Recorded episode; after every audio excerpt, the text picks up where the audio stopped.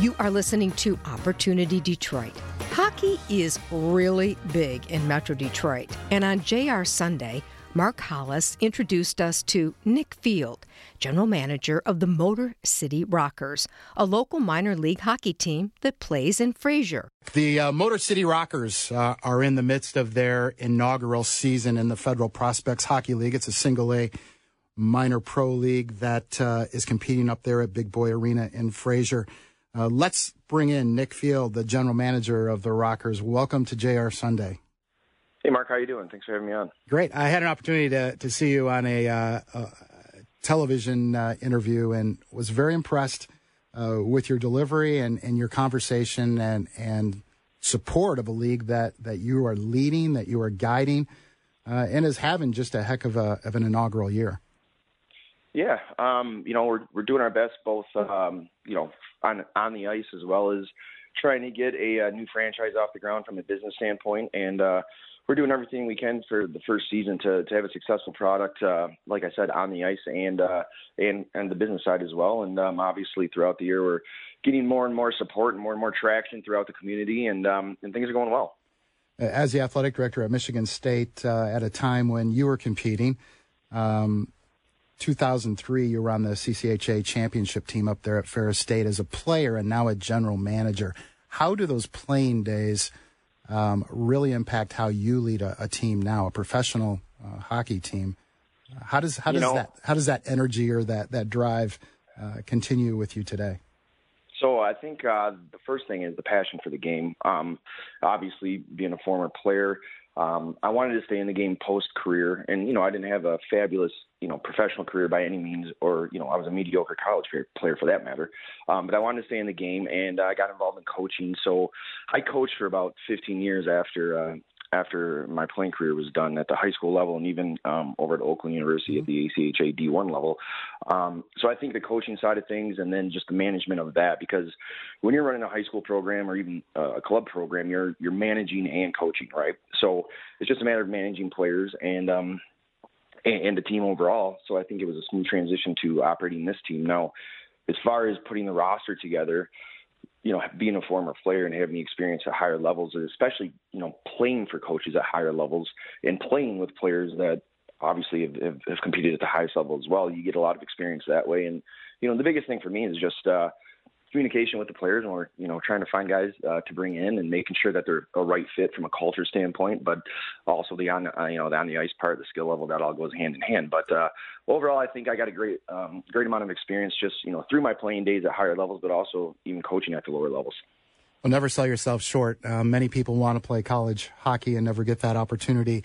You also played with the Cleveland Barons and the Des Moines Buccaneers, so it's uh, you've had opportunities that many have have aspired to, and and I congratulate you on that. Talk about your players a little bit. The uh, you know on the ice, you get to see them compete. Uh, what are these guys like away from the game? So going back to building the roster out, so one of the big things that we wanted to do, um, you know, my my goal is, hey, we don't want to just have a good hockey team. We want to have a good locker room, a good culture, and the guys that we have uh, been able to you know find and bring in um, fit the bill. Um, we have a number. You know, I don't think we have a single guy in the locker room that we don't, in theory, want there. They're all great guys. They're all they're all here following their dreams. You know, they're they're they're doing the right things on and off the ice, and overall, just we have we have a great leadership. Uh, a group in our room, and it carries over to the rest of the roster. And like I said, it's a bunch of quality guys, these young guys, uh, trying to make it work and climb that ladder, you know. So um, so far so good, and we're really pleased with the group that we have. April fourteenth, you have another uh, fun fun, and I always enjoy these. April fourteenth, um, the Mississippi Sea Wolves come into town, and it's pucks and paws. Yeah, so uh, that one is uh, coming up here in a couple weeks. Actually, I don't know what it'll be about a month away from that. So uh, that's going to be a uh, an opportunity for people to you know bring their dog to the game, and we're working with the local um, humane society to help generate awareness for them, and just kind of a fun night out. Uh, you know, just something unique that if people want to come out and bring their their dogs with them and, and just have a good fun experience, that's that's what's uh, going on with that. Um, the other thing is too I mean, moving forward, I think we have um, four. Let's see, one. We have three Saturday home games left, and every Saturday we're going to do a post game skate with the players as well. Um, for for the rest of the season. And then you know we have some other things coming up as well. Uh, we have a spring sports night, um, March 25th, where we're targeting youth sports teams. Um, doesn't matter what sport it is, uh, giving them an opportunity to uh, work together and help raise some money for their for their youth organizations. Um, we have an autism awareness night on April 1st. We're actually working with Freddie the Pizza Man over there, if, uh, if you're familiar with Freddie or not. But he's uh, got a big, big foundation for for autism that we're working with him on, and uh, you know we're just trying to do a lot of things to a uh, you know support the community and be uh, and be a good entertainment option for people. We're talking with Nick Field, general manager of the Motor City Rockers.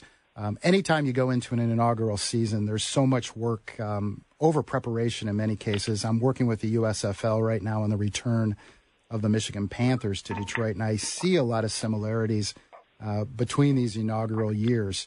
When you look back and you're getting this all started and, and you're putting the energy in, is there anything that came along that maybe you uh, uh, would have done a little bit differently starting a, a pro hockey team here in, in Detroit?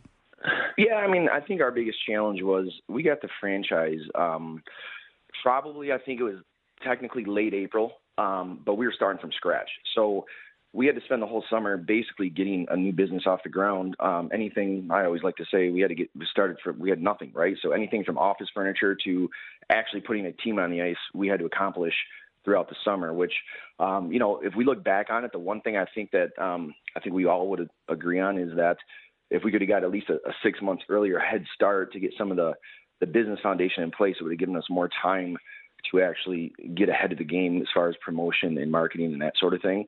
Um, but overall, like you said, it's a, it was a, a pure startup, and we started from nothing, and uh, we pulled it together. You know, the other side of the fence is, hey, we did get it off the ground. We did get things in, in motion. We got everything set up, and we got a good team on the ice, and uh, and we're doing well. So. Uh, I think time is the biggest thing when we look back. If we would have given ourselves a little bit more time, we probably feel more comfortable right now. JR Sunday with Mark Hollis airs every Sunday from 8 to 10 a.m. I'm Ann Thomas. Thanks for listening to Opportunity Detroit and enjoy the rest of your weekend.